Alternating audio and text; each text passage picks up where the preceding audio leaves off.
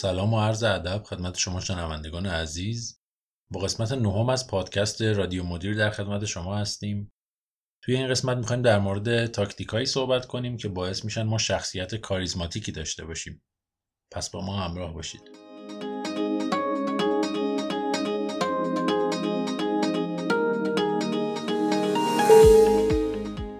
این شرایط هایی که میگم و تصور کنید قراره برای تعدادی از همکاراتون سخنرانی کنید. با نگاه به جمعیت کف دستاتون شروع می‌کنه به عرق کردن و صداتون میلرزه. محصول جدیدتون موفق عمل نکرده. اعضای تیم انگیزشون رو از دست دادن و خستگی تو چهره همه موج می‌زنه. حالا وظیفه شماست که به این تیم انگیزه بدین و اونا رو برای خلق یه محصول جدید آماده کنید. یکی از کارمندای با استعداد زیر مجموعه شما چند وقتیه که عملکرد مناسبی نداشته. شما باید دوباره اونو به حالت ایدئالش برگردونید. مطمئنا خیلی از ماها توی همچین شرایطهایی قرار داشتیم. مهمترین چیزی که اون لحظه نیاز دارید کاریزماست.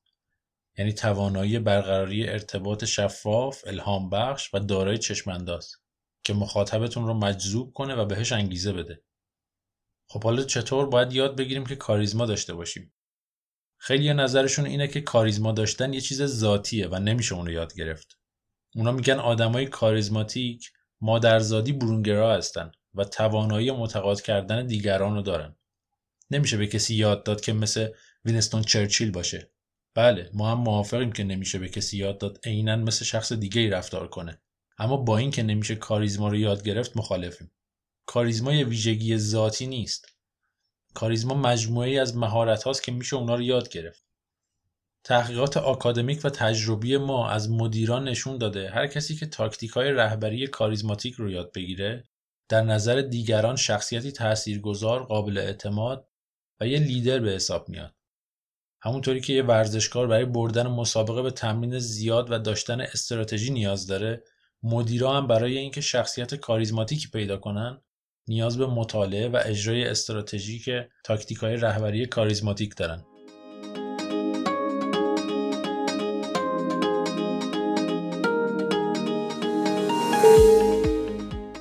کاریزما یعنی چی؟ کاریزما ریشه در ارزش ها و احساسات داره. برای متقاعد کردن دیگران باید از الفاظ منطقی و قدرتمند استفاده کنید. برای خودتون اعتبار شخصیتی و اخلاقی ایجاد کنید و به این صورت احساسات اطرافیان رو برانگیخته کنید. اگه یه لیدر بتونه این کارها رو به خوبی انجام بده می‌تونه ایده ها و امیدهای اطرافیانش رو تحریک کنه و به اونها انگیزه و هدف بده و الهام بخش اونها باشه تا کارهای بزرگی انجام بدن. تحقیقات زیادی نشون داده که کاریزما می‌تونه یه سرمایه ارزشمند توی هر زمینه کاری به حساب بیاد. به خصوص سیاستمدارا اهمیت کاریزما رو به خوبی درک می‌کنن. اما با این وجود بسیاری از مدیرای کسب و کارها از کاریزما استفاده نمی‌کنن. شاید به این دلیل که بلد نیستن یا اینکه معتقدن رهبری به وسیله کاریزما به اندازه روش های سنتی مثل سیاست چماق و هویج کارایی نداره. اجازه بدید واضحتر بگم. مدیرها برای به دست آوردن اعتماد اطرافیان و مدیریت عملیات ها به مهارت های تخصصی و تجربی و همینطور سیاست پاداش و تنبیه نیاز دارند.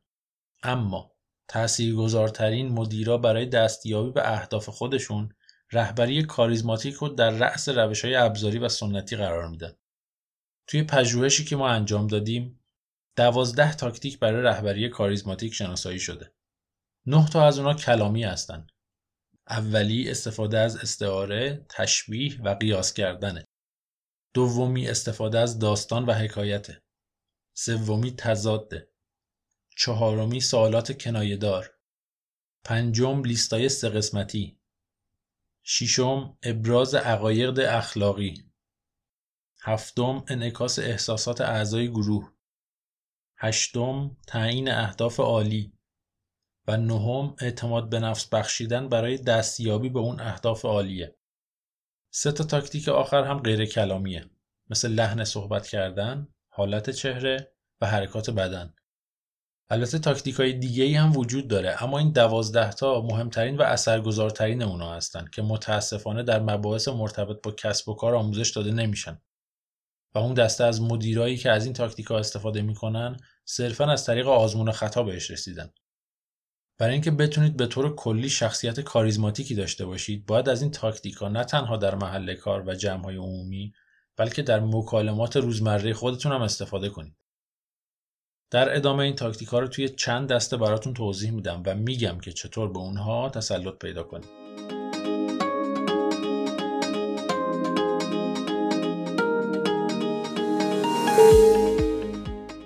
دسته اول ارتباط، مقایسه و تضاد.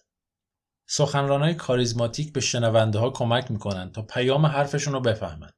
باهاش ارتباط برقرار کنن و به خاطر بسپرن. یکی از قوی ترین روش ها برای انجام این کار استفاده از استعاره، تشبیه و مقایسه است. مارتین لوترکینگ رهبر جنبش اعتراضی سیاه پوستا در آمریکا یکی از اساتید استفاده از استعاره بود. توی سخنرانی معروفش که با جمله آرزو دارم شروع میشه قانون اساسی آمریکا رو به یه برگ چک تشبیه می‌کنه که زامن حق مسلم زندگی، آزادی و خوشبختی آدماست. ولی در ادامه میگه دولت آمریکا به سیاه پوستای چک بیمحل داده که وقتی بردیمش بانک برگشت برد. همه می‌فهمن چک بیمحل گرفتن یعنی چی. در نتیجه پیام حرفای اونو به وضوح دریافت می‌کنن و برای همیشه تو ذهنشون میمونه. استفاده از داستان و حکایت باعث میشه پیام حرف شما جذابتر بشه و به شنونده ها کمک کنه تا بیشتر باتون ارتباط برقرار کنن. حتی افرادی که مادرزادی توانایی قصه گفتن ندارن می‌تونن از این تاکتیک به خوبی استفاده کنن. یکی از مدیرایی که توی پژوهش ما شرکت کرده بود برای انگیزه دادن به اعضای تیمش این ماجرا رو تعریف کرد. بحران اقتصادی الان من رو یاد زمانی میندازه که با یه تیم کوهنوردی برای فتح قله رفته بودیم. به بالا که رسیدیم گرفتار کولاک شدیم و هیچ امیدی به زنده موندن نداشتیم. ولی با کمک همدیگه تونستیم از اون شرایط نجات پیدا کنیم. و کاری که به نظر هممون غیر ممکن بود رو انجام دادیم.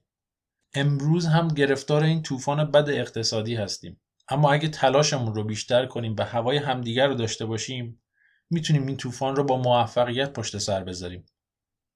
تعریف کردن این داستان باعث القای حس اطمینان و آرامش خاطر به اعضای تیم اون مدیر شد. استفاده از تضاد یکی از تاکتیک های کلیدی برای رهبری کاریزماتیک به حساب میاد. چون باعث ترکیب شدن منطق و احساس میشه. مثلا جان اف کندی رئیس جمهور سالهای دور آمریکا توی یکی از سخنرانیاش میگه نپرسید کشور چه کاری برای من انجام میده. بپرسید من چه کاری می‌تونم برای کشورم انجام بدم. یا مدیری که به کارکنان منفعلش میگه بچه ها الان وقت دفاعی بازی کردن نیست الان وقتشه که هجومی بازی کنیم تجربه نشون داده که یادگیری و استفاده از تضاد خیلی ساده تر از تاکتیک های دیگه است. ولی با این وجود خیلی کمتر از بقیه مورد استفاده قرار می‌گیره.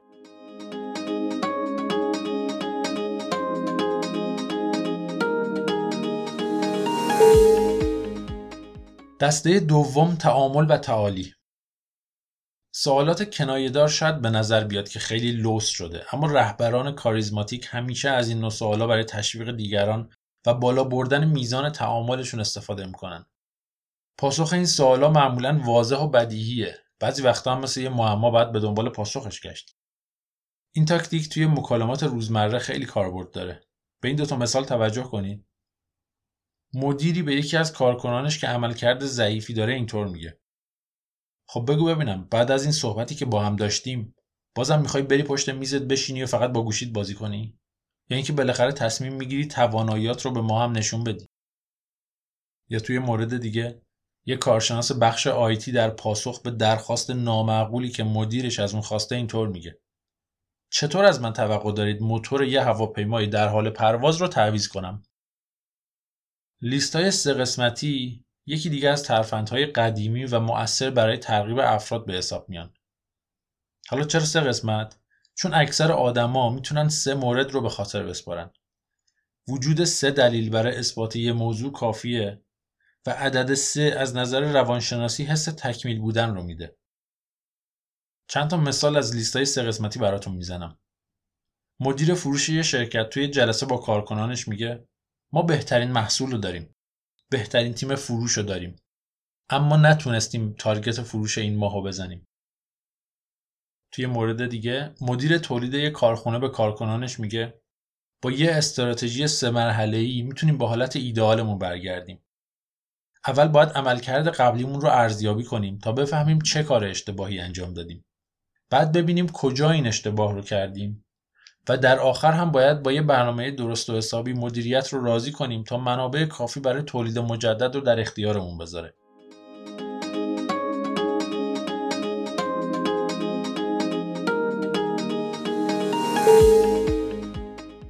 دسته سوم نشون دادن صداقت، اقتدار و اشتیاق استفاده از عبارتهای اخلاقی و اظهاراتی که عقیده یک گروه خاصی رو منعکس می‌کنه حتی اگه منفی هم باشه باعث ایجاد اعتبار شما میشه. وینستون چرچیل در روزهای پایانی جنگ جهانی دوم سخنرانی انجام داد که باعث برانگیخته شدن احساسات انگلیسی ها شد. چرچیل گفت این زمان متعلق به شماست. این پیروزی متعلق به کل ملت انگلستانه. ما اولین کسایی بودیم که در برابر استبداد شمشیر کشیدیم. زمانی که بر سر ما بمب میریختند ما به تنهایی ایستادیم و هیچ مرد زن و کودکی از نبرد دست نکشید یه مثال امروزی هم بزنیم مدیر یه مؤسسه خیریه که می‌خواست زنجیره تأمین سازمان را عوض کنه به کارکنانش گفت به نظر شما چه کسایی بهای نقص سیستم معیوب زنجیره تأمین ما رو میدن؟ خیرایی که به ما کمک مالی می‌کنن اصلا متوجه این موضوع نمیشن. بهای این مشکل رو کودکهایی میدن که مثلا قرار ما شکمشون رو سیر کنیم. اما از اونجایی که ما نتونستیم وظیفهمون رو به درستی انجام بدیم یه شب دیگه هم باید گرسنه بخوابن و شاید حتی فردا از خواب بیدار نشن. جدایی از هدر رفتن پول این مسئله از نظر اخلاقی هم درست نیست یکی دیگه از مهارت هایی که به مدیران کاریزماتیک کمک می‌کنه نشون دادن شور و اشتیاق و انعکاس احساسات دیگرانه و همچنین تعیین اهداف بزرگ برای تیم به طور مثال گاندی برای مردم هند هدف بزرگ و اخلاقی آزادسازی از استعمار انگلیس رو با تاکید بر عدم استفاده از خشونت قرار داد. نکته مهم اینه که به عنوان یک رهبر شما باید اعتماد به نفس لازم رو برای رسیدن به اون هدف در مخاطبتون ایجاد کنید. توی مورد دیگه سرپرست واحد طراحی محصول یه تولید کننده بزرگ به اعضای تیمش اینطوری گفت می‌دونم مهلتی که مدیر عامل برای تکمیل نمونه اولیه به ما داده خیلی کمه. واحدهای دیگه توی همچین شرایطی قطعا کم میارن. ولی ما مثل اونا نیستیم.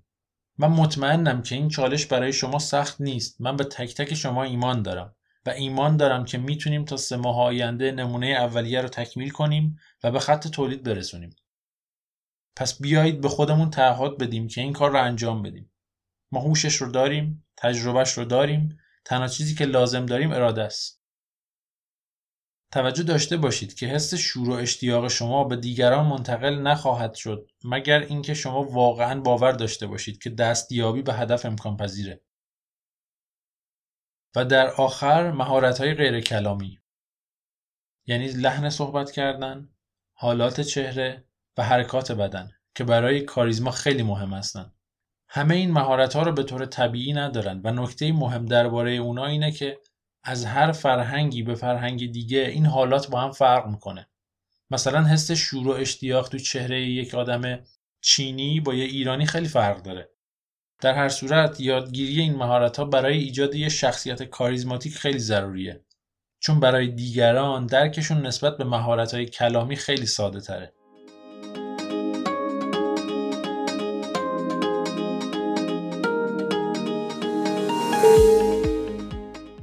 خب حالا که با تاکتیک های رهبری کاریزماتیک آشنا شدین سوال اصلی اینه که چطور از این تاکتیک ها استفاده کنم؟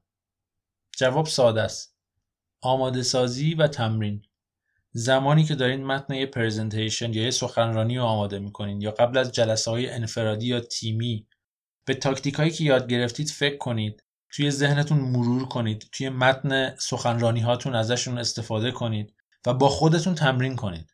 هدف اینه که در مرحله اول روی چند تا تاکتیک تسلط پیدا کنید و به صورت خودجوش در موقعیت های مناسب استفاده کنید.